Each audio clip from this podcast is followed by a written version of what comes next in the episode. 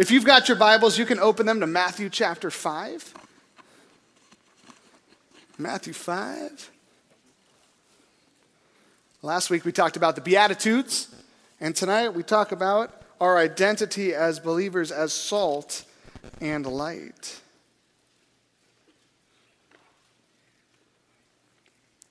We're going to take a look just at verses 13 through 16 tonight. Jesus says to his disciples, You are the salt of the earth. But if the salt loses its saltiness, how can it be made salty again? It is no longer good for anything except to be thrown out and trampled underfoot. You are the light of the world. A town built on a hill cannot be hidden. Neither do people light a lamp and put it under a bowl. Instead, they put it on its stand, and it gives light to everyone in the house. In the same way, let your light shine before others, that you may, they may see your good deeds and glorify your Father in heaven. Let's pray together as we dive into God's Word tonight.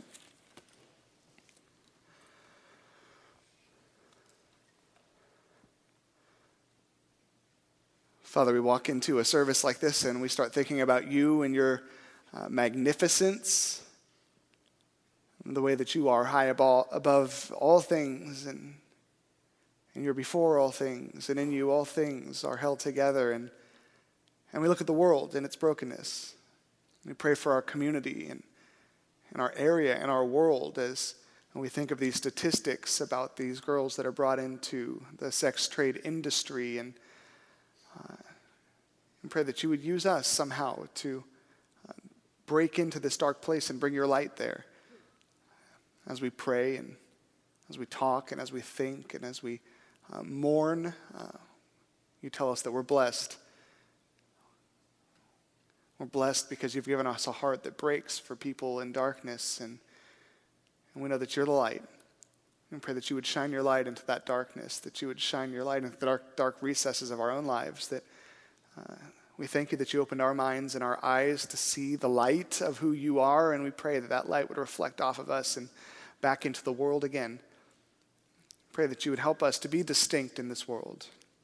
Maybe not loud, and maybe not boisterous, and definitely not obnoxious, but we pray that you would uh, make us distinct and different. And, and as we cling to you, we pray that you would use us to preserve this community, that you would use us to illuminate darkness and that you would use us to bring life transformation to people as they learn to follow you.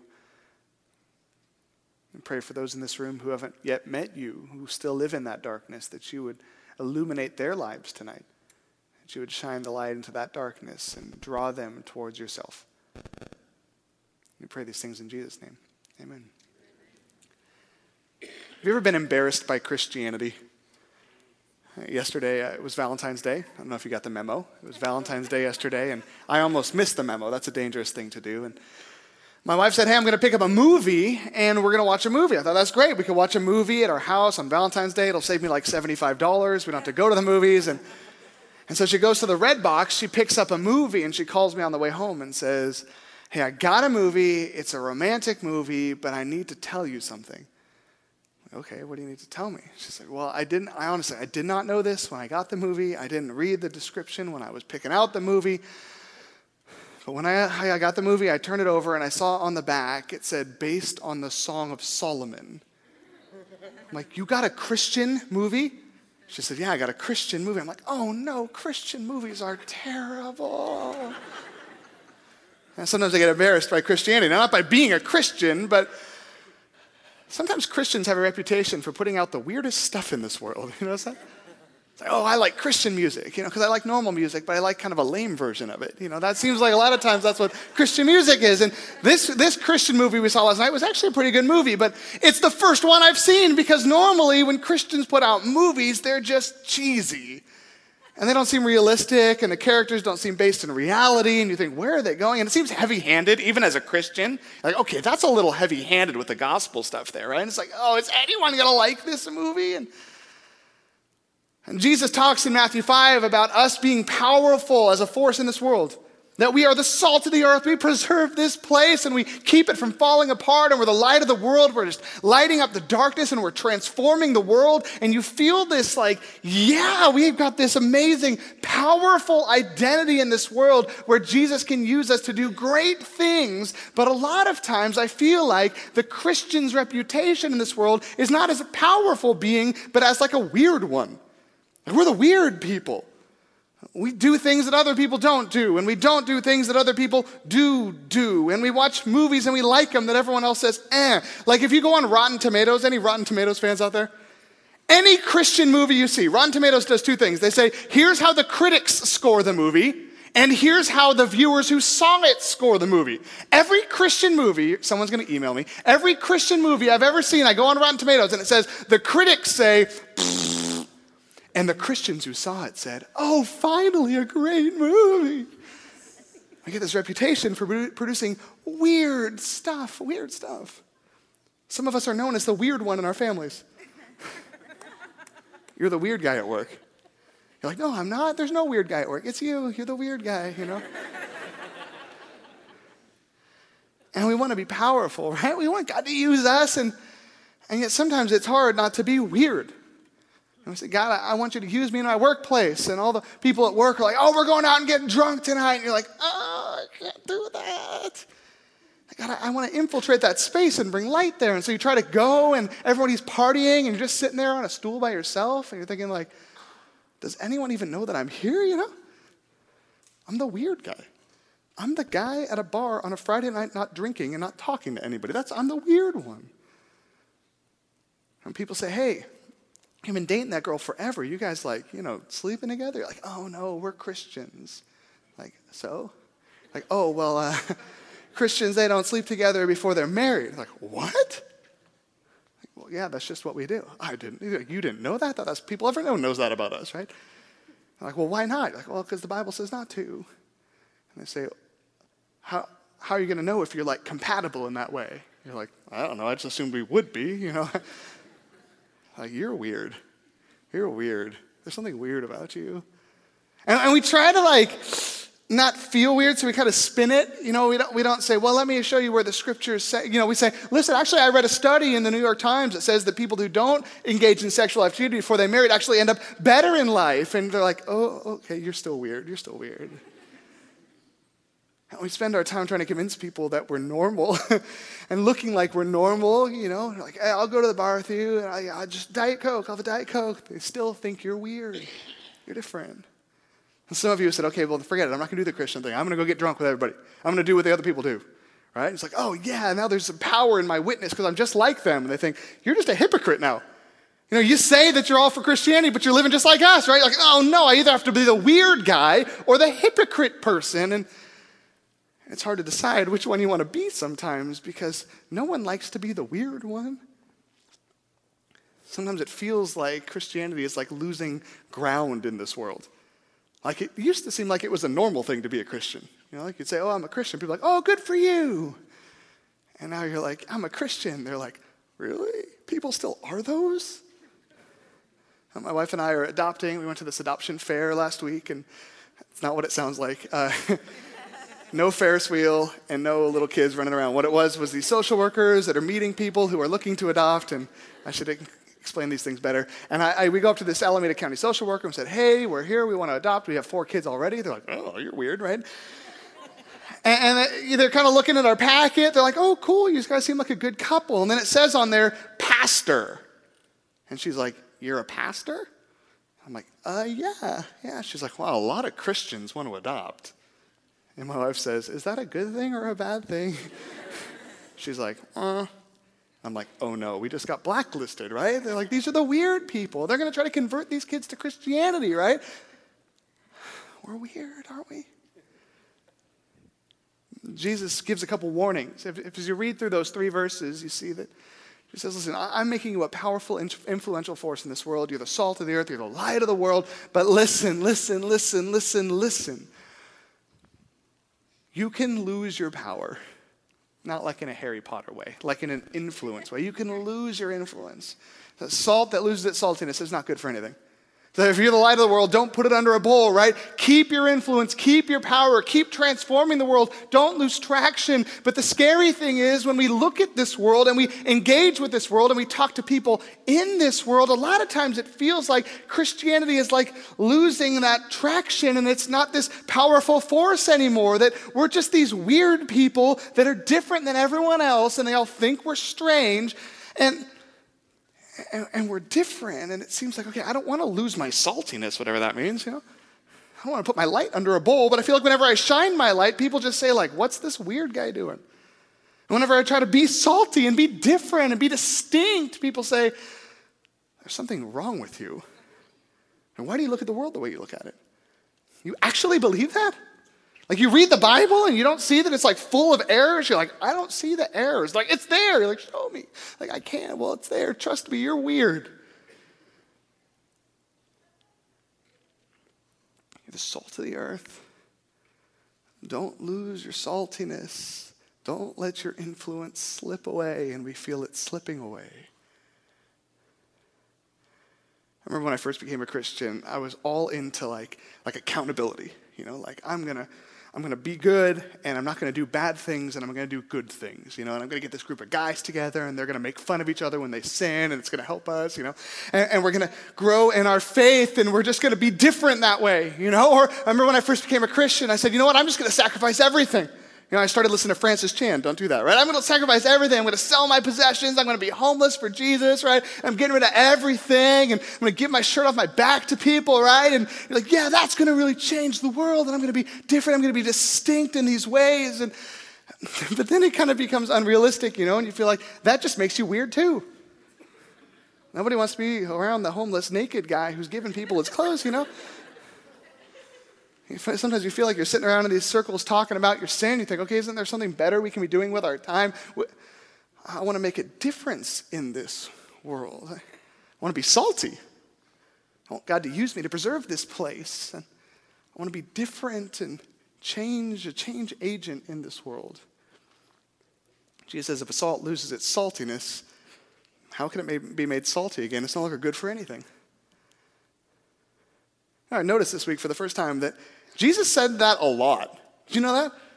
He warned people about salt losing its saltiness a lot of times, like three or four different times in the gospel accounts. That in different types of teaching, not in the Sermon on the Mount style, but talking about different things, he often ended his statements with, don't lose your saltiness. You know, like Jesus, and always with the crazy things, always with the crazy things. Like he said, listen, you guys need to understand if your right eye causes you to sin, gouge it out, throw it away.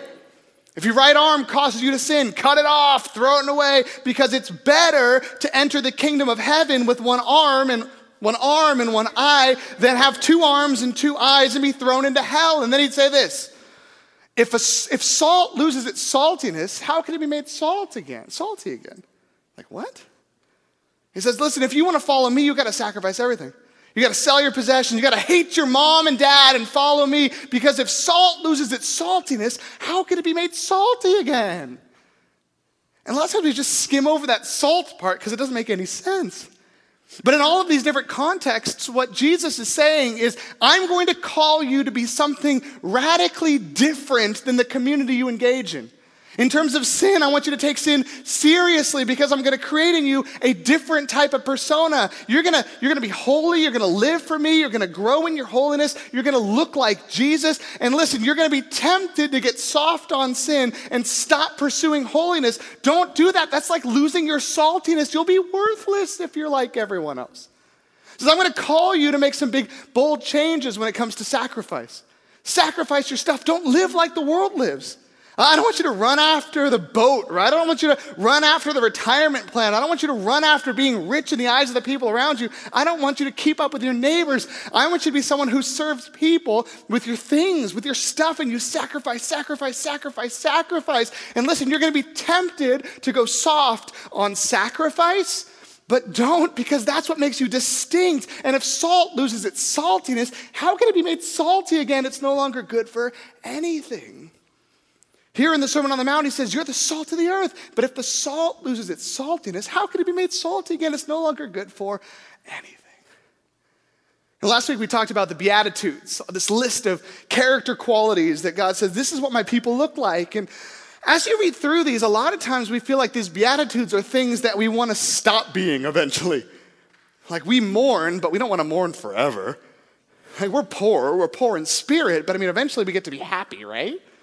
I mean, yeah, I mean, I'm meek, but I want to be a leader. I want to be strong. I want to be, I want to be outspoken for my faith. Yeah, I mean, I'm pure in heart, but you know what? How long do I have to worry about that? Yeah, I want to be a peacemaker, but sometimes you got to fight, right? Sometimes you need to stand up for yourself. And sometimes as we grow in our faith, we move from being these humble folks who don't have it all together to becoming these well to do folks who do have it all together. And Jesus gives us the same warning in Matthew 5 that he does about the cutting off your arm thing and the sacrificing your stuff thing. He says, Listen, I've called my people to look a certain way.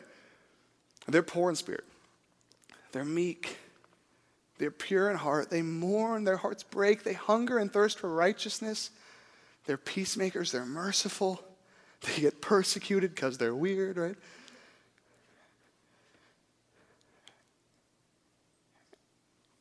And if you're salt and you lose your saltiness, you can't be made salty again. Don't lose your distinction in this world because I know you think you're insignificant. I know you think that there's not much to be said about the guy who's meek and pure and mourning and poor in spirit and he seeks peace. And Jesus says, no, but it's like salt. It's like this pure, distinct, powerful thing that you're going to want to stop being and kind of get soft in these things. But he says, no, no, no, no, no. Stick with this stuff. Always hunger for righteousness. Always pursue peace. Always stay meek. Don't get proud. Don't get loud. Stay meek. Always hunger for that, thirst for that righteousness. Always, always, always show mercy. Always look like me. And you're going to be tempted to kind of want to grow up in your faith and stop being that powerless person. Jesus says there's a distinct power in being powerless. Don't go soft on that. Don't stop being sacrificial. Don't start being soft on sin. And don't move away from being someone like the Sermon on the Mount is, but there's power in being different. It's powerful to be weird. It seems like if you want to make a difference in your workplace, you've got to be loud and stand up for your faith and be that outspoken Christian and preach the gospel from atop the copy machine, right? But Jesus says, no, no, no, hold on. There's a time and a place probably for that. But what I want you to do is be quiet, be pure, be merciful, seek peace. And people are still going to persecute you for that and they're going to make fun of you and they're going to make up weird nicknames for you, pastor boy or whatever it is. But you know what? Hold on to that because that's your saltiness and you're weird, but you know what? I use that. I use that. You're the salt of the earth. If salt loses its saltiness, it really can't be made salty again. It's no longer good for anything. If you become like the people around you, you're not good for anything. You think, okay, well, I'm going to try to reach the culture by being like everyone else because they think I'm weird. Well, then you're just like everyone else. I'm not going to change anything. That's, you've been changed. Now you're not good for anything. Stay salty. Stay weird. the world we live in is kind of weird. Have you guys been following that Brian Williams story? Have you seen that? Am I the only person who read that? Is that a real thing? Paul, are you with me? All right, very good. I'll recap this story for you. Okay, news anchor. How many of you have heard of Brian Williams? All right, very good. News anchor, news anchor, Brian Williams fun guy. He's on SNL all the time. He's at the news desk, right? He's got it all together. And he always has this great war story about when he was covering the war and he was in this chopper and it got shot down and he's like, whoa. And he's on the ground and he almost died, but then he got rescued. He's been telling this story for years and years and years. Well, last year it came out that it's not true. That he's been saying this thing on the air for a long, long time. And, and it's even morphed that, like, it started out with him telling the true story that he was in a chopper that was following a chopper that got shot down, but he showed up like an hour later, like, what happened? Like, we got shot down. He's like, oh no. And so then he reported on it, but then over the years it kind of merged, and now he's got this huge lie about how he was shot down in battle and he's a war hero, right?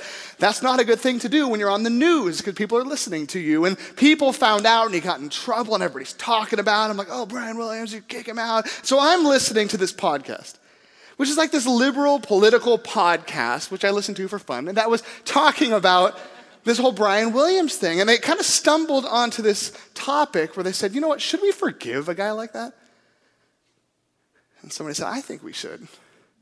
And I think in our society, like a lot of times we just love making fun of people. We love tearing people down. We love finding fault in other people. And, and we as a community, we need to learn how to forgive. We need to be people who forgive those who's wronged us because if not, like, we're all eventually going to get raked over the coals because all of us mess up, don't we?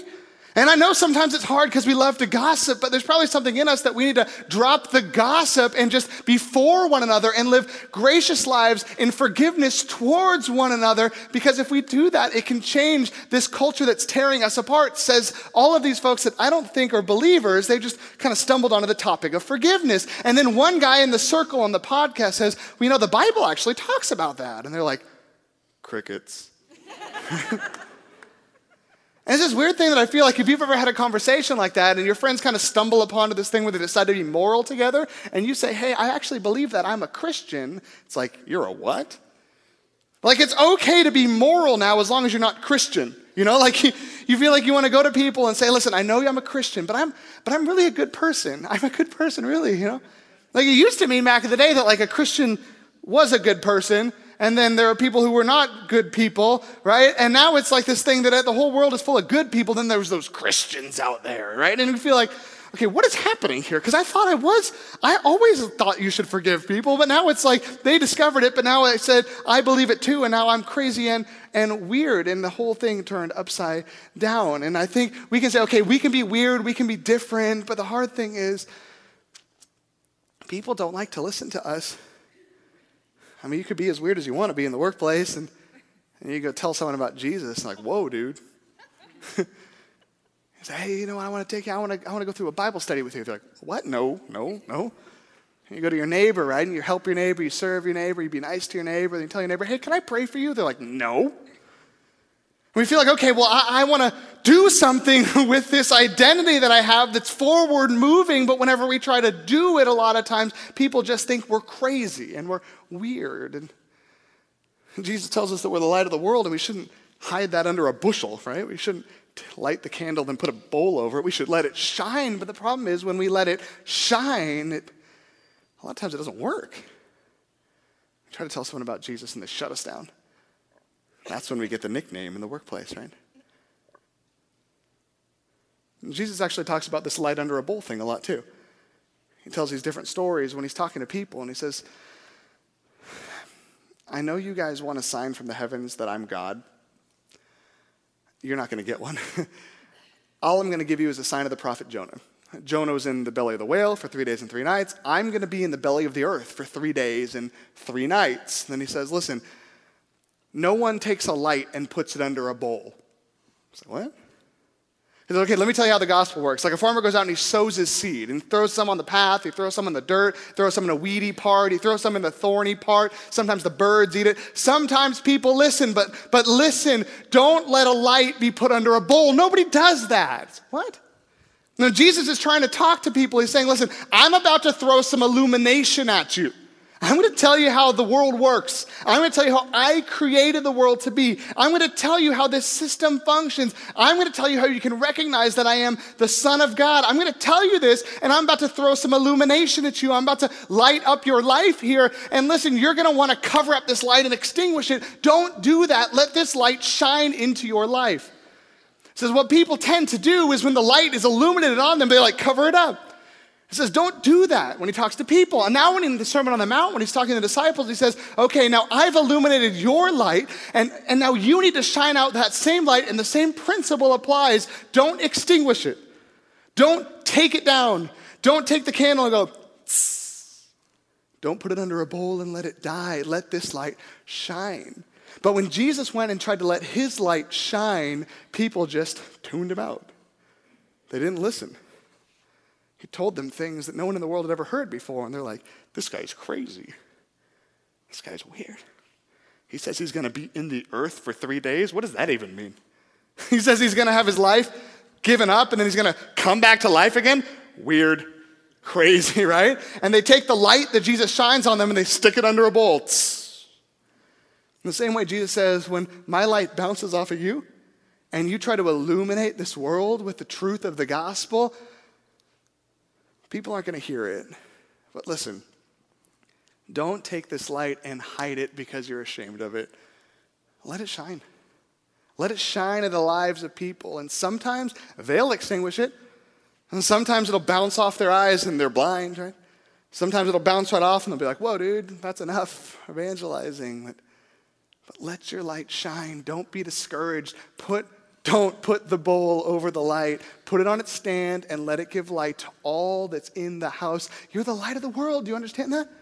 That just like I was the light of the world, just like I am the light of the world, now you are many lights of the world. And you're going to go into your communities and you're going to proclaim and spread and shine this illumination of knowledge about the one true God. You're going to show it to the people around you. And a lot of people are going to extinguish it when it gets to them. But sometimes it's going to work. So let it shine, let it shine, let it shine. That's what you're going to do, right? Just let it shine. If you resonate at all with this concept of everyone making fun of you because you're weird and you're a Christian, you need to read the book of 1 Peter this week. That's what it's all about. And it's even great, like for the college kid who suffers because he's a jerk. First Peter talks about that says if you suffer, don't suffer as a jerk. Suffer as a Christian. That's okay, right? So don't be this brash. Not that college kids are jerks. I'm not saying that. But a lot of times we take this truth and we say, you know what? Okay, it says suffering's good, so I'm going to be a jerk, and then oh, I'm being persecuted. No, not like that. Live a quiet, humble life in this world, and sometimes you're going to face persecution, and that's okay. Peter says. Peter says, You've spent enough time in the past doing what pagans choose to do living in debauchery, lust, drunkenness, orgies, carousing. I don't know what half these things are. Detestable idolatry. And these people that you used to run with, he says, are surprised that you don't join them in their reckless, wild living, and they heap abuse on you. But they will have to give account to him who is ready to judge the living and the dead. This is the people that you are at work with, people you're at school with, people in your own families. When you say, you know, I'm going to do with the stuff that you're doing, you're, you're acting like salt, right? Oh, I'm going to be different. I'm going to be holy. They're going to heap abuse on you. They're going to make fun of you. They're going to tell you you're dumb. But you know what? They're going to have to stand before God and give an account for how they lived their lives. And, and he also says this, though, not just like, haha, you're all going to hell. That's not what he's saying. This is what he's saying. It says in, in chapter 2, verse 11, Dear friends, I urge you as foreigners and exiles to abstain from sinful desires that war against your soul live such good lives among the pagans that, though they accuse you of doing wrong, they may see your good deeds and glorify God on the day he visits us. Peter says, Listen, you're going to live in this world and you're going to be weird. You're not going to do the stuff that the world does. You're not going to go and be crazy anymore. You're not going to get drunk anymore. You're not going to sleep around anymore. You're not going to do all that wild stuff anymore. You're going to be different than the people around you. And they're going to make fun of you. But you know what? They'll have to stand before God someday. And someday, some of those people who made fun of you, they're going to stand before God and they're going to praise Him because along the way they learned about Him from you. You know, so often you just you try to be different, you know, and cling to your morals or you cling to Christ, and people call you weird. You try to say, hey, I hear you're going through something hard. Can I pray for you? And you get shut down. You say, listen, can I share with you something that helped me? And they say, you're weird. Stop talking to me, right? And year after year, day after day, it's just not working, not working, not working, not working, not working, not working. And then, like five years down the road, you get a call from one of those people. Hey, I'm going through something hard, and I remember you're a Christian. I used to make fun of you all the time. I don't know if you're answering my call, but uh, can you talk about something? And my wife just left me. Can I talk to you? You said you'd pray for me that one time. Will you still do that? And a lot of people, they'll just make fun of you for the rest of your life, but some people, some people, it sinks in. They realize that they made fun of you and you held on to this hope. There must be something real about that. Something must be something real and authentic about your faith that when you were in a trial that they caused in your life, you stood firm and now they're in a trial and they can't keep it together. And so they're going to go to you and say, Listen, I made fun of you all through high school and you just smiled and took it. And now my life stinks and I need to talk to you about it because all that stuff about Jesus you said, was it true? Say, Yeah. And you're ready to give an answer to anyone who asks you to give the reason for the hope that you have. That's how it works. And we're salt. Salt's kind of weird. You dump too much of it in something, it's nasty. You don't put it in something, it's gross. You can't hardly see it, but it's there, and you get sprinkles on everything, and, and it changes things. It preserves things, it gives flavor to things. And when the people around you look at you and they say, Ew, you're different, you're like salty or something. Okay. And when you say, Hey, can I tell you about Jesus? Say, Ew, no. Okay. And you're meek and you're in heart and you're hungry for righteousness and you're doing your thing and you love people and you serve them and you pray for them and you share some light whenever you can and you stick with what you're about and you hold on to Christ and all that. And, and people make fun of you, make fun of you, make fun of you, make fun of you, make fun of you. And Jesus says, Hey, blessed when you're persecuted, just so you know that. Every once in a while, someone turns and says, I think I get what this guy's talking about. It's like everyone else is like extinguishing the light that's coming at them. And this person's like, Whoa, now I get it. I was led to Christ by people that I made fun of for a long time for being Christians. And then one day it's like, oh, now I get it. Oh, sorry I made fun of you for so long. That's how it works. You're the salt of the earth. The salt loses its saltiness. How could it be made salty again? It's no longer good for anything except to be thrown underfoot and trampled by men. You're the light of the world. A city on a hill cannot be hidden. And no one puts a lamp, lights a lamp and puts it under a bowl. Instead, they put it on a stand and it gives light to all that's in the house. So, in the same way, let your light shine before men, that they may see your good works and glorify your Father in heaven. Let's pray together and let's move into communion.